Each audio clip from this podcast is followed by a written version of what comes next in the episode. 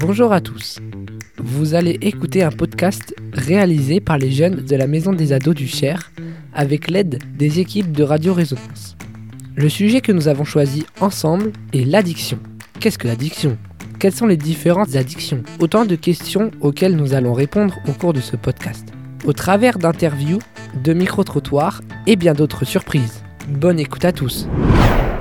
Le saviez-vous, l'addiction la plus répandue en France est le tabac. Et oui, chaque jour, 27% de la population âgée de 18 ans à 75 ans en consomme. Je me fiche d'avoir un cancer avant de devenir centenaire. De toute façon, j'ai pas envie de grabataire. Dans l'ensemble, les hommes sont plus addicts que les femmes, et oui, muscle, bagarre, viande, nuit. il n'est pas toujours facile de définir l'addiction, mais on sait qu'elle se compose de trois facteurs qui jouent un rôle. Il s'agit de la personne, du produit et du contexte. La personne comprend les facteurs héréditaires, Je suis ton père. psychologiques et psychiques. Je ne suis pas folle, vous savez. Bonsoir. Le contexte renvoie à l'environnement, l'univers dans lequel on vit, on évolue, ainsi que la situation sociale. Salut à toi, jeune entrepreneur. Enfin, le produit facilite la dépendance. Alors non, je suis pas accro, hein, je- ça, ça reste récréatif, hein, que ce soit bien clair. Donnez-moi du crack. hein. Top 3 des addictions insolites. En 1, nous avons le sapin de Noël. Wesh, les sapins de Noël, c'est pas une addiction, frérot. Ouais, non, mais vas-y, comment ça sent trop bon? Moi, j'adore l'odeur, ça sent trop bon, frère. En 2, les promotions. Et en 3, les compléments alimentaires.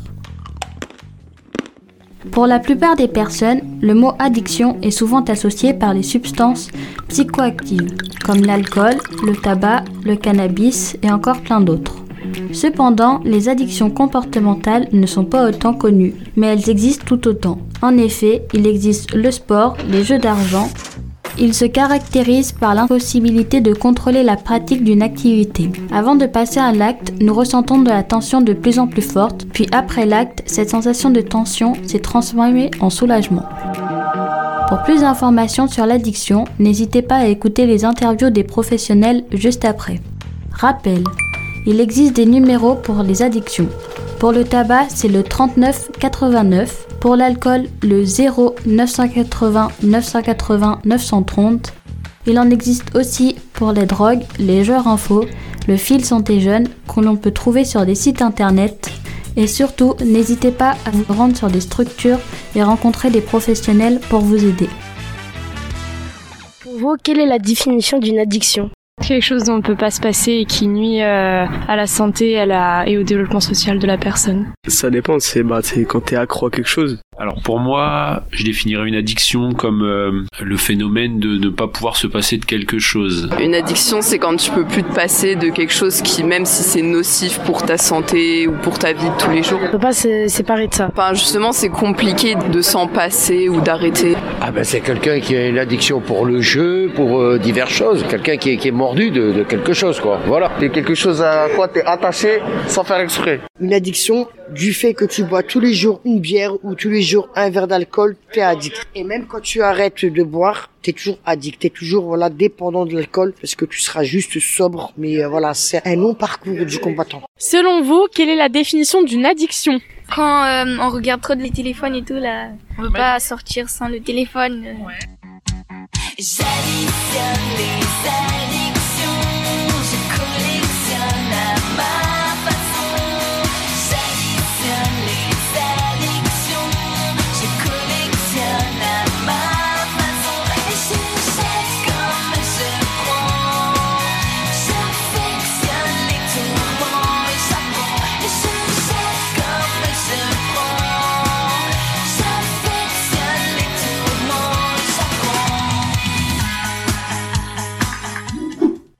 Quelle est l'addiction la plus insolite? Une addiction aux pâtisseries par exemple, ou aux bonbons? Ouais, tic-tac. Ouais, tic-tac. Addict aux pieds, je sais. Madeleine dans les pieds. Pour moi, l'addiction la plus insolite, c'est euh, l'addiction au film X. Moi, euh, les gâteaux. Addiction au sport, je pense. Ah oui, l'odeur du marqueur, du scotch et des alcools euh, forts. Une addiction la plus insolite. euh, Addiction au sexe. Addicté au chocolat alors. Quelle est l'addiction la plus insolite pour vous? Euh, être addict à une personne, par exemple. Je voulais éviter la dépendance, mais sans toi je trouve plus la piste de danse. Donc je reprends encore un peu de substance, jusqu'à jusqu'à l'état d'absence. Oh, t'es comme une drogue, tu le sais, tu me déranges. J'essaie de prendre mes distances, mais c'est fait. En pleine dépendance, c'est les effets. T'es comme une drogue, tu le sais, tu me déranges.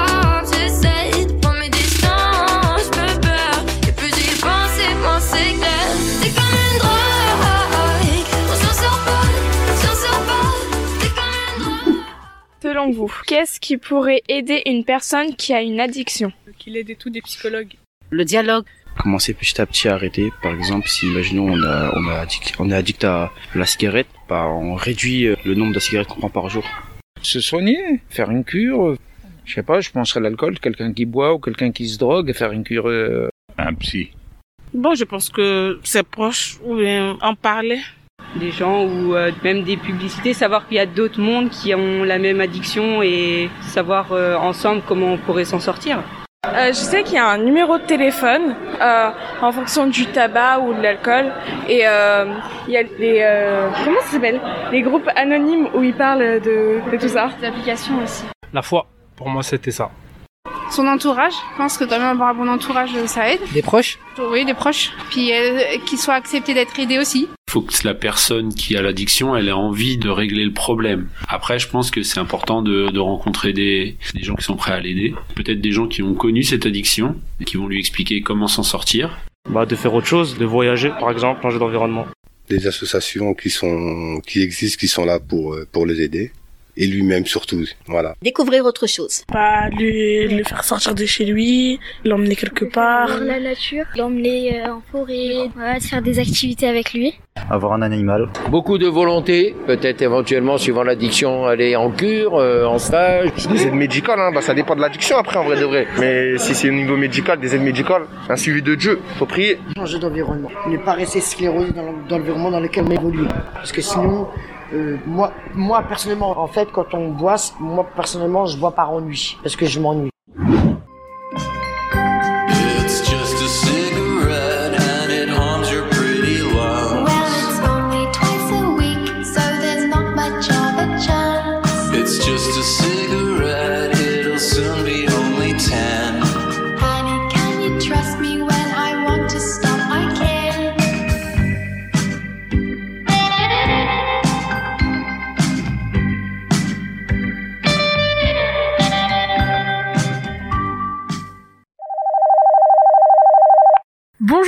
Comment ça va Bonjour Maëva, ça va très bien et toi Ça va très bien, merci. Alors aujourd'hui, ce que je te propose, c'est qu'on va faire une petite interview sur les addictions. Hein, donc je rappelle que Chloé est une coordinatrice de la prévention.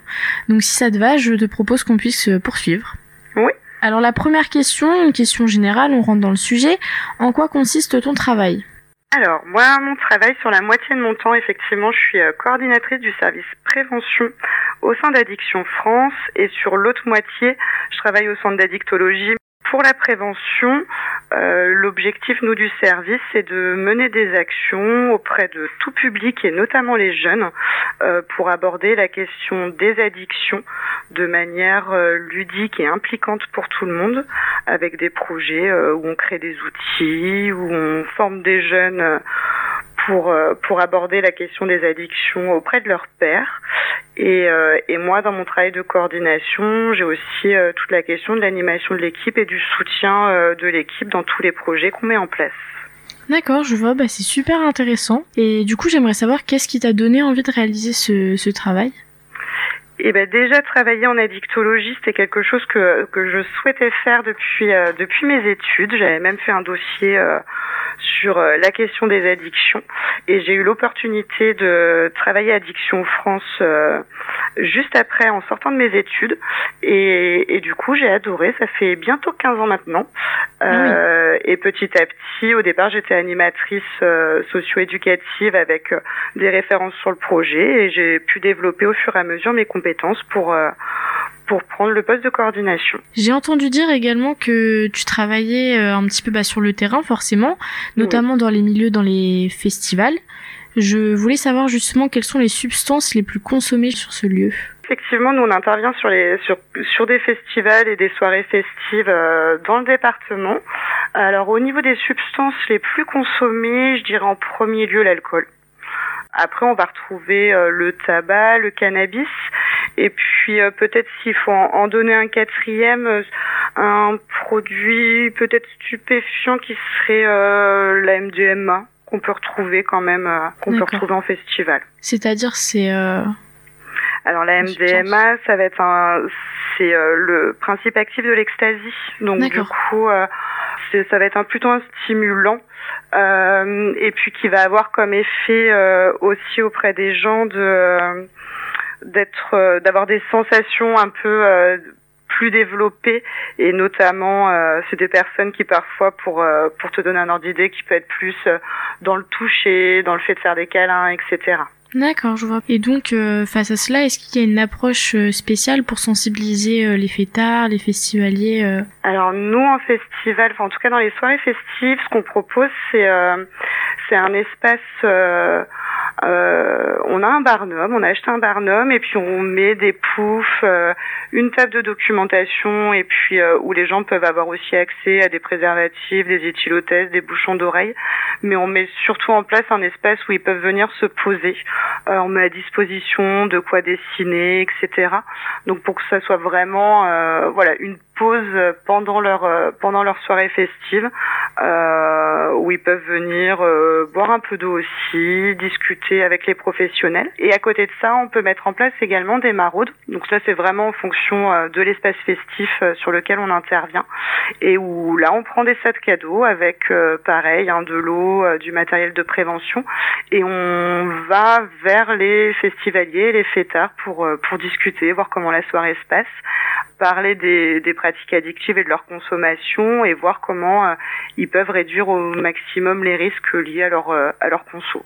C'est super euh, original et convivial, ça reste un petit peu dans le thème de la soirée, ça permet de Ouais. s'écarter un petit peu. Oui, l'idée c'est que la fête elle se passe bien pour tout le monde.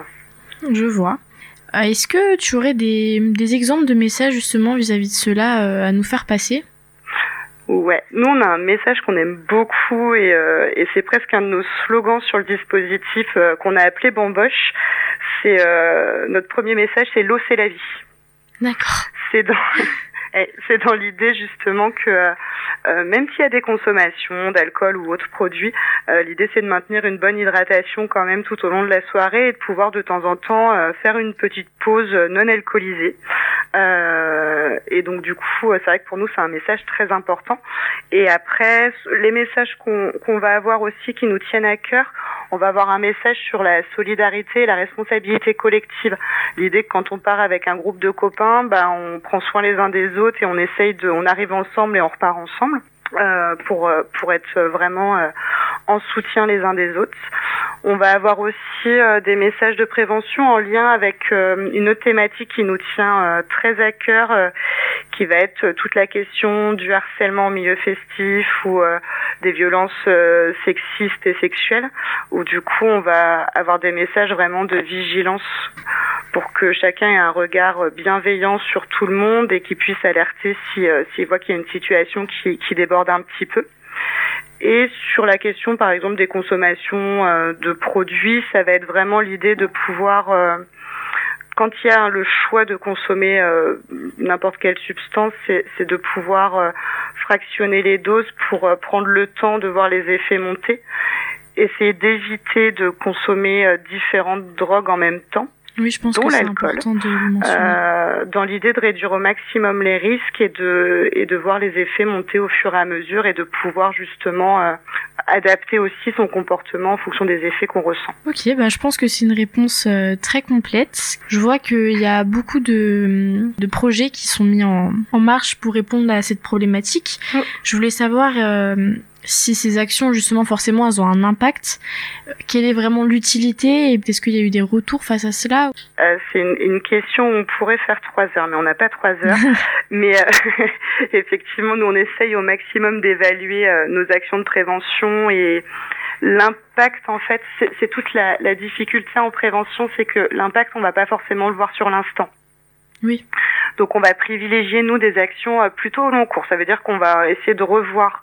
Si on reste sur les jeunes, euh, on met en place un projet, on essaye de les revoir très régulièrement sur plusieurs semaines, voire parfois plusieurs mois pour que justement les choses euh, s'inscrivent et où finalement un message de prévention comme j'ai pu euh, comme on a pu échanger tout à l'heure sur le festif finalement c'est pas le message est important mais ce qui va être très Oui. important c'est comment chacun va se l'approprier donc ça veut dire que euh, quand on dit l'eau c'est la vie bah, finalement nous ce qui va nous intéresser c'est euh, ok on- l'hydratation c'est important mais comment toi en face bah, tu vas euh, t'approprier cette information? Donc bah, quel est tes contextes de quels sont tes contextes de consommation? Comment tu as l'habitude de consommer? Et comment finalement euh, de ce message là on peut essayer d'intégrer dans ta soirée ou dans ta consommation bah, un peu de verre d'eau et de temps sans sans alcool par exemple? D'accord, donc en gros, si je si j'entends ton point de vue, c'est vraiment subjectif en fait, c'est chacun s'approprie euh, sur le moment donné. euh, Oui, l'idée c'est de partir vraiment de de ce que de ce que le public auprès duquel on intervient euh, pense, les représentations qu'il a, toutes les informations qu'il a déjà, et finalement nous on va travailler plutôt sur une sur le comportement et comment on peut réduire au maximum les risques et du coup faciliter l'appropriation des informations euh, que tout le monde va avoir en prenant en compte aussi toute la question du contexte, de l'influence du groupe, parce que quand on parle d'addiction, on parle d'un individu avec euh, ses compétences, avec son parcours de vie, son environnement, et du coup on va parler aussi d'un produit ou d'un comportement addictif, parce que si on parle des jeux vidéo par exemple ou, euh, des écrans, et dans un contexte socio-économique donné. On va prendre en compte en fait ces trois dimensions pour pouvoir travailler euh, en prévention à comment euh, on identifie les risques et comment on les réduit au maximum. Bah merci en tout cas. Tout à l'heure, tu m'as parlé justement de des soirées, etc., de la consommation, euh, qu'il fallait effectivement prendre son temps pour voir les risques encourus. Est-ce que tu peux justement un petit peu plus développer, lors par exemple d'une mauvaise gestion de la consommation, quels sont vraiment les, les risques encourus chez, chez une personne? Ouais, alors au niveau des risques, effectivement, on va retrouver euh, des risques liés à la santé. Un excès à un moment donné euh, de consommation peut euh, générer euh, une surdose. Alors par exemple pour l'alcool, on parle de coma éthylique. Mais du coup, on va avoir tous les signes avant qui sont plutôt des risques et des, en tout cas des conséquences euh, non désirées qui vont être les étourdissements, le vomissement. Parfois, on peut avoir des pertes de mémoire chez certaines personnes suite à une soirée où il y a eu des, euh, je sais pas si c'est une mauvaise gestion, mais en tout cas un excès euh, dans la ou les consommations. C'est-à-dire euh, oublier le lendemain ou oublier sur le moment qu'est-ce qu'on a fait Alors ça peut être, enfin en général c'est plutôt euh, euh, sur le lendemain ou sur les heures qui suivent, où du coup la personne va se rendre compte qu'il y a un laps de temps en tout cas où euh, elle ne se souvient plus exactement de ce qui s'est passé. D'accord. Donc ça, ça va être, en tout cas, c'est un effet euh, indésirable et qui peut euh, mettre en avant un excès euh, à un moment donné d'une ou deux ou plusieurs consommations. On peut avoir les risques routiers aussi, où on va y être plutôt vigilant sur, euh, par exemple, un retour de soirée. Finalement, comment on est, est-ce qu'on a mis en place euh, un SAM qui, qui ne va pas consommer au-delà de pas boire, euh, qui ne va pas consommer pour que tout le monde rentre dans les meilleures conditions. Euh, les risques, ils peuvent être vraiment très variés. hein. Ça peut être des mises en danger aussi euh, au niveau sexuel, que ça soit dans, dans, dans des agressions possibles, mais aussi parfois dans, dans un rapport non protégé, donc avec les risques euh, du VIH, d'IST, grossesse, etc. derrière. En fait, les risques vont être vraiment euh, et au niveau de la santé physique, parfois de la santé psychique sur de, du long terme. Ça peut être euh, au niveau de l'environnement, parce que parfois c'est aussi l'impact sur la famille, par exemple, ou sur les amis, euh, des prises de tête ou autres. Euh, ça peut être judiciaire. Voilà, les, risques vont être très variés aussi en fonction de ce qu'on entend par une mauvaise gestion. Ben, en tout cas, voilà, si on reste plutôt sur les sur la santé, on va être sur la question d'une surdose et, euh, et d'un coma éthylique ou, d'une overdose sur d'autres produits. Alors, sachant que toutes les drogues euh, ne génèrent pas d'overdose. Hein. Donc, euh, mais en tout cas, c'est un risque. Il peut y avoir aussi des risques de comportement euh, non maîtrisés et peu adaptés une fois qu'il y a un excès de consommation. On a pu tous entendre la question de euh, quelqu'un qui peut euh, être plus violent ou plus absent, etc. euh, sous effet de produit. Donc du coup, on, peut, on va avoir un petit peu ces risques-là. Je sais pas si toi t'en vois d'autres. Je pense que ça a été assez complet. Donc je te propose pour terminer une dernière question. Est-ce que tu as des petits conseils un petit peu pour s'en sortir? Et si possible, est-ce que tu auras une petite, une petite anecdote pardon, à nous partager, touchante ou, qui, te reste? Alors, comme anecdote, ouais, du coup anecdote, c'est après des conseils. En anecdote, alors il y en a plusieurs, mais euh, justement en prévention, on disait tout à l'heure que euh, n'avait pas toujours euh, les résultats, l'impact euh, dans l'immédiat. Euh, nous, on a la chance sur le service prévention de pouvoir intervenir dans plein d'espaces différents. Et du coup, euh, si je reste encore sur les jeunes, des jeunes qu'on verrait euh, par exemple dans un collège ou dans un lycée, bah, parfois on peut les revoir dans d'autres cadres et, euh, et notamment le cadre festif qui euh, qui, qui est un cadre voilà où on va rencontrer quand même pas mal de monde. Euh, et c'est toujours assez euh, touchant et assez génial quand on recroise des, des personnes qu'on a pu euh, accompagner dans le cadre d'un projet de prévention et qui euh, qu'on recroise dans un cadre complètement différent et qui nous font un point de ce que ça a pu leur apporter euh, le projet où ils en sont eux de leur, prof, leur propre pratique hein, et de leur propre consommation. Comment parfois ils peuvent se questionner ou être plus vigilants. Souvent ça va être plus de vigilance au sein du groupe de copains. Euh, on a eu la situation euh, au mois de là au mois de juin euh, d'une jeune qu'on avait accompagnée dans le cadre d'une formation de jeunes relais de prévention dans un lycée et qui alors euh, si je me trompe pas on était peut-être quatre ans après on s'est recroisé sur un festival euh, et où du coup voilà on a elle a pu retracer les quatre dernières années euh, l'impact pour elle du projet dans son quotidien le fait qu'elle peut quand même avoir des consommations mais que euh, mais qu'elle y réfléchit en tout cas différemment et qu'elle euh, et qu'elle est beaucoup plus vigilante finalement à ses propres consommations et à celles des autres. Donc euh, nous en général c'est des retours qui sont assez euh, bah, qui nous touchent et qui, et qui sont assez géniaux euh, quand on peut recroiser euh, les personnes qu'on a pu accompagner. Tout le monde devrait entendre un petit peu tout ça et euh, pour terminer, euh, du coup, est-ce que tu as des conseils justement? Je pense que ça relate vraiment de l'importance euh, de se renseigner au, au point public, également d'en parler aussi, de pas rester tout seul. Mm. Et est-ce que tu aurais d'autres conseils à nous donner ou? Ben, je trouve que déjà, toi, les, les conseils que tu mets en avant euh, sur le fait de ne pas rester seul face à des questions qu'on peut avoir, face à des problèmes parfois qu'on peut rencontrer, c'est très important. Euh, le fait de pouvoir en parler. Hum, En général, euh, chez les jeunes, en tout cas, les premières personnes à qui euh, à qui on aborde euh, cette question, c'est les copains. Mais parfois, il y a des, euh, faut pas hésiter à venir en parler aux professionnels. Alors, je pense déjà de fait aux collègues de la maison des ados euh, quand on, est entre 11 et 25 ans. Euh, mais ça peut être aussi parfois nous au centre d'addictologie. Faut pas hésiter. Euh, on n'accueille pas que des personnes qui sont euh, dépendantes aux produits qu'ils consomment. Donc ça peut être aussi les infirmières scolaires, enfin voilà, des adultes de confiance, les parents. Donc euh, c'est important de pas rester seul avec euh, des questions ou des difficultés qu'on pourrait rencontrer. Et toujours se poser la question quand il y a des consommations euh, à quoi ça nous sert finalement? Et est-ce que euh, dans le même contexte est-ce qu'on a toujours la même réponse qui est la consommation? Euh, parce que dans ces cas-là bah faut peut-être euh, trouver d'autres stratégies. Oui, c'est ce que j'allais dire effectivement. et ça peut être que tout le monde est bourré de compétences et que la jeunesse a beaucoup de talent et du coup est plein de compétences. Donc euh, c'est comment on se les approprie ces compétences et, euh, et ça permet de trouver d'autres stratégies euh, finalement que la consommation parce que ça marche bien sur l'instant, mais sur du long terme en général euh, il y a des conséquences négatives qui, qui arrivent au fur et à mesure et, et c'est dommage quoi. L'idée c'est de rester dans le plaisir. Ben, En tout cas, je tenais vraiment à te remercier de ta participation. Ça m'a fait vraiment plaisir et de tout ce que tu as pu dire également. Donc, euh, je te souhaite une bonne fin d'après-midi. Et ben merci à toi et au groupe euh, de m'avoir invité sur cette web radio. Au revoir.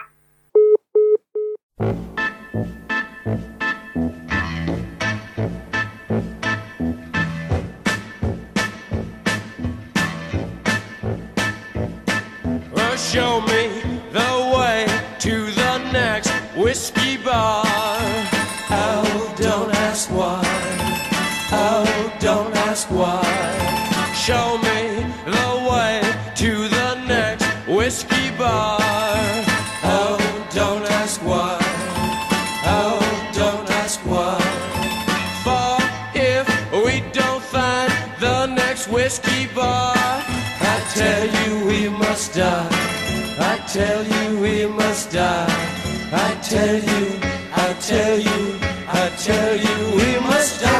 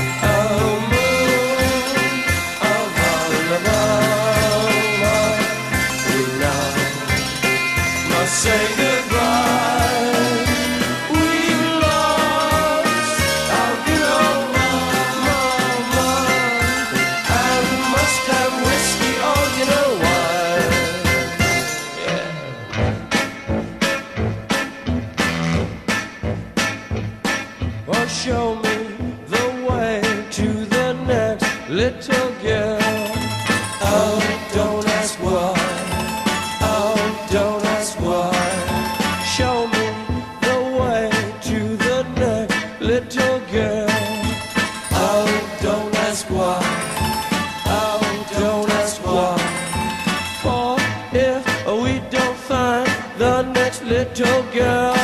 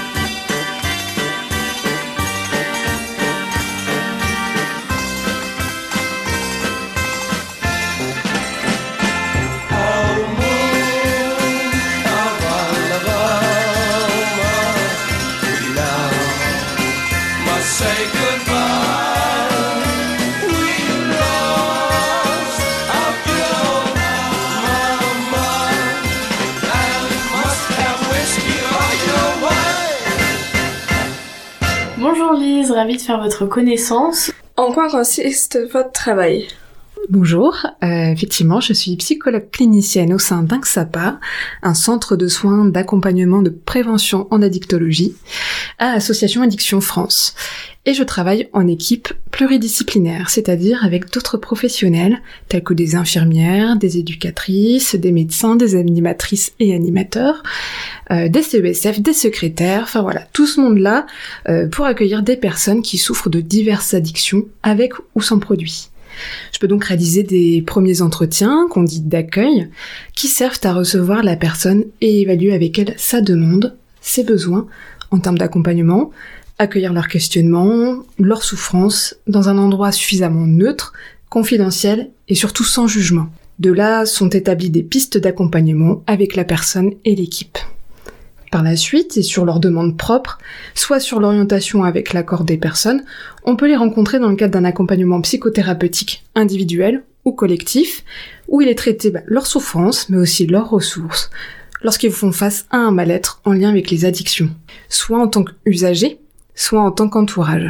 Je peux également être associé sur des activités collectives de prévention en co-animation avec des professionnels du service de prévention et de formation, et souvent en lien avec des structures euh, partenaires qui travaillent dans le milieu de l'addiction. Quel type d'addiction recevez-vous? Quelle est donc la plus courante? Alors moi je reçois des personnes qui peuvent présenter une addiction au tabac, euh, à l'alcool, euh, au cannabis, euh, aux opiacés, aux médicaments, mais il peut s'agir aussi d'addictions sans produit, c'est-à-dire au comportement, comme les jeux de hasard et d'argent, les jeux vidéo, le travail, le sexe, le sport. Le plus souvent, on rencontre euh, les addictions liées à l'alcool et au tabac. Et vis-à-vis de cela, j'aimerais savoir quelle est la cause et les sources du départ de ces addictions. Alors pour ça, ça demande de se pencher sur ce qu'est l'addiction. Euh, l'addiction, on peut la résumer avec les 5 C, euh, décrits par le professeur Carilla, qui est un psychiatre spécialisé en addictologie. Donc ça comprend l'usage compulsif, l'usage continu, donc chronique, euh, la perte de contrôle, le craving, qui est une envie irrépressible de consommer, et les conséquences sur la santé mentale, physique et sociale. Et tout ça, ça s'installe sur une période de 12 mois. Et là, on peut parler d'addiction. L'addiction, elle a- c'est une maladie euh, multifactorielle. Donc il y a des facteurs qui sont plutôt de l'ordre du développement de la personne, génétiques, environnementaux, cérébraux, psychologiques et psychiatriques. Au départ, il s'agit d'une recherche de plaisir dans le produit consommé, qui vise une amélioration du quotidien de la personne. Ce qui va envoyer un message à notre cerveau, un message qui est plutôt agréable. Et l'addiction représente une solution face aux problèmes rencontrés. Puis, très rapidement, eh bien, cette solution elle devient elle-même un problème. Avez-vous une idée si les gens viennent vous voir par pression extérieure ou par leur propre volonté? Alors, au XAPA, euh, où je travaille, nous avons les deux cas de figure. Certaines personnes font la démarche d'elles-mêmes, pour d'autres c'est un peu plus compliqué que ça. Euh, ça peut être des orientations euh, en interne par des collègues, ou bien des structures partenaires, Euh, ou bien la pression, elle peut venir aussi de l'entourage, qui peut souffrir aussi, ou encore celle de la justice. Et dans ces cas de figure-là, tout l'enjeu sera de travailler la mise en sens de cette orientation. C'est ce qu'on appelle le travail d'accès aux soins. Pensez-vous que malgré la motivation, une addiction peut durer tout le long de la vie du patient ou au contraire, euh, ça peut se résoudre? Alors je pense que ça dépend des situations. Euh, certains parviennent à aller mieux, et heureusement. Euh, mais euh, on parle d'une maladie chronique, et le chemin il peut être long pour ça. Euh, mais pas impossible. Euh, le cercle de Prochaska et Di Climante euh, nous aide à mieux comprendre les différents stades de changement de la personne. Au stade dit de précontemplation, la personne ne pense pas avoir de problème euh, avec le produit ou le comportement et ne ressent que des bénéfices. Vient ensuite la contemplation. À ce stade commence à se manifester une, une hésitation. Euh, la personne envisage un changement de comportement, mais c'est difficile de renoncer aux bénéfices de la situation, donc euh, elle alterne entre j'arrête, je continue, j'arrête, je continue. Au troisième stade de la préparation, l'usager se sent prêt à changer certaines choses. Il va prendre donc des décisions et les mettre en place. Ce qui nous mène donc au stade de l'action, où le style de vie s'en trouve modifié. Et s'il est maintenu dans le temps, nous parvenons à la phase de maintien et donc de consolidation de ce changement. C'est une phase qui est souvent très difficile et qui peut mener parfois à la rechute ou plutôt à la reconsommation, qui fait partie d'un processus tout à fait normal de changement. La personne ne repart pas de zéro, il ne s'agit pas d'un échec, mais c'est un temps qui peut être nécessaire à la réussite finale. Et enfin, la sortie.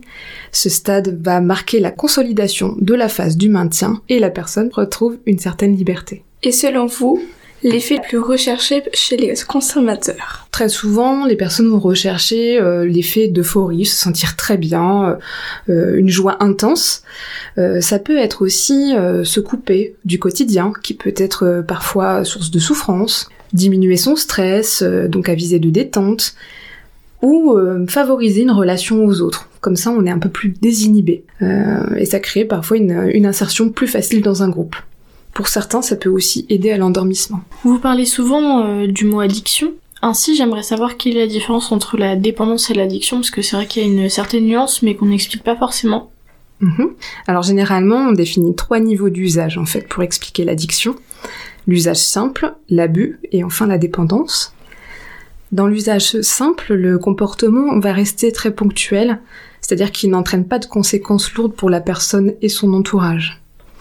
S'il apparaît au moins une conséquence dans la sphère sociale, de la santé, affective, c'est-à-dire en famille, en couple, ou juridique, soit de façon isolée, soit de façon cumulée, et de façon répétitive, malgré les dommages pour la personne et son entourage, alors là, on peut parler d'usage abusif ou à risque. Comme dit plus tôt, il est recherché un effet de bien-être au travers de l'addiction. Elle permet d'éviter l'ennui, la lourdeur, une certaine souffrance, et devant le message agréable envoyé au cerveau et les effets euphorisants, apaisants, on va renouveler l'expérience, même si on devine les effets plus délétères au long terme. En effet, notre cerveau va préférer les bénéfices à court terme. Et au fur et à mesure de ces répétitions, des changements se produisent au niveau de notre cerveau. C'est le circuit de la récompense qui va se dérégler. Et nous perdons le contrôle. Vouloir n'est plus pouvoir. Alors nous devons augmenter les doses pour retrouver l'effet recherché initialement. Ce sont les fameux 5 C dont on parlait tout à l'heure. Nous arrivons à un état psychologique et neurobiologique de dépendance, où seul compte le besoin impérieux de la consommation et du comportement. À ce stade, les premiers bénéfices s'évanouissent et un profond mal-être va s'installer, que la reprise de la consommation va calmer. On a trois types de dépendance. Quand le corps est privé du produit, des symptômes de manque vont apparaître. Lors du sevrage, c'est ce que l'on appelle la dépendance physique. Par exemple, quelqu'un qui va arrêter de fumer va ressentir des symptômes tels que l'irritabilité, la nervosité, des tremblements et j'en passe. Ensuite, on a la dépendance comportementale qui correspond au lieu ainsi qu'au moment associé au comportement. Par exemple, euh, fumer une cigarette avec un café après le repas. Si le rituel peut ne pas se faire et provoque des conséquences négatives, on va aider la personne en fait à casser ses habitudes pour rompre avec cette dépendance, avec l'aide d'un professionnel. Et enfin, l'aspect psychologique, lui, va perdurer au-delà des moments de consommation. C'est l'exemple du craving, parfois longtemps après l'arrêt. Par exemple, un moment de vulnérabilité, comme le deuil, avec l'envie de consommer pour faire face à cette période douloureuse. Quelles sont les conséquences psychologiques et émotionnelles qu'engendrent les addictions? Un mécanisme de l'addiction peut avoir un impact sur l'humeur. Hein, ça peut entraîner de l'anxiété, voire euh, un syndrome dépressif. Ça peut générer des troubles, avoir un impact sur les, les facultés cognitives, c'est-à-dire la mémoire, l'attention, la concentration. Et ça peut modifier aussi l'équilibre émotionnel, rendre par exemple plus impulsif.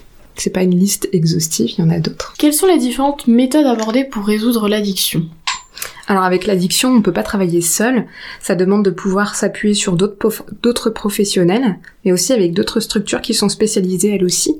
L'accompagnement va être pluridisciplinaire, médical, social et psychologique, et ces, ces regards croisés de différents professionnels permettent de s'adapter, s'ajuster au plus près des besoins de la personne. Et ensuite, dans une démarche de sevrage, c'est-à-dire de l'arrêt de la consommation ou de la pratique addictive, on peut proposer des suivis qu'on dit ambulatoires, donc avec des entretiens avec différents professionnels qui encadrent la personne dans sa démarche de sevrage.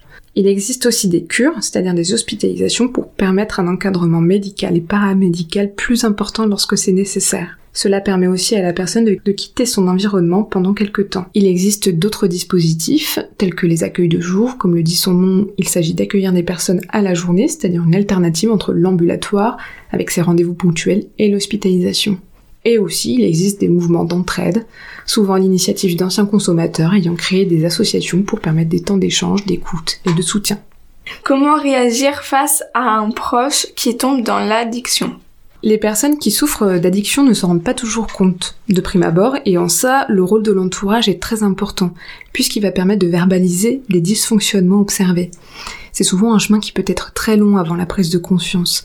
Et lorsque c'est le cas, on peut proposer à la personne d'en parler et l'entourage peut se renseigner sur ce qui existe dans son département pour l'aider à réaliser la démarche en lui apportant son soutien. Il est important d'éviter tout jugement dans ces situations et se rappeler que la personne fait comme elle peut avec les ressources qu'elle a à ce moment-là. C'est lui rappeler aussi qu'il existe des professionnels qui peuvent l'accueillir et l'aider à trouver des pistes de solutions pour se sentir mieux. Il existe notamment des sites internet pour se renseigner, euh, des numéros spéciaux comme alcool infoservice, tabac infoservice, et pour toute question, euh, et qui redirigent vers les structures au plus proche de la personne des centres de soins spécialisés, des structures hospitalières ou des associations bénévoles. Merci d'être euh, venue, Lise. C'était, ce fut un plaisir de, de, cette interview qui était tout autant superbe que celle avec Chloé. Donc je pense qu'on va s'arrêter là. Célia, qu'est-ce que tu en penses? T'es d'accord? Oui. bon bah merci, bon après-midi, au revoir. Bah, merci à toutes les deux, c'était un plaisir partagé. Au revoir.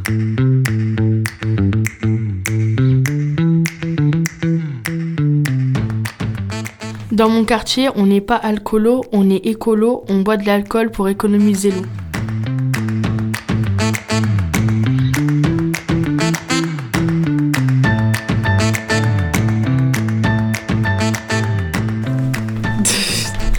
Deux cigarettes qui se parlent entre elles, une lui dit Je te fume.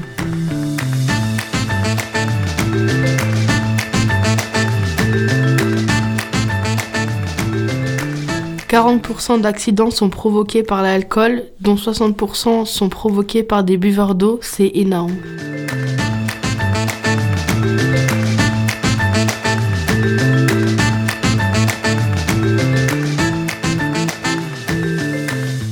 Quand quelqu'un de triste joue aux jeux vidéo pour oublier, on peut dire qu'il se console.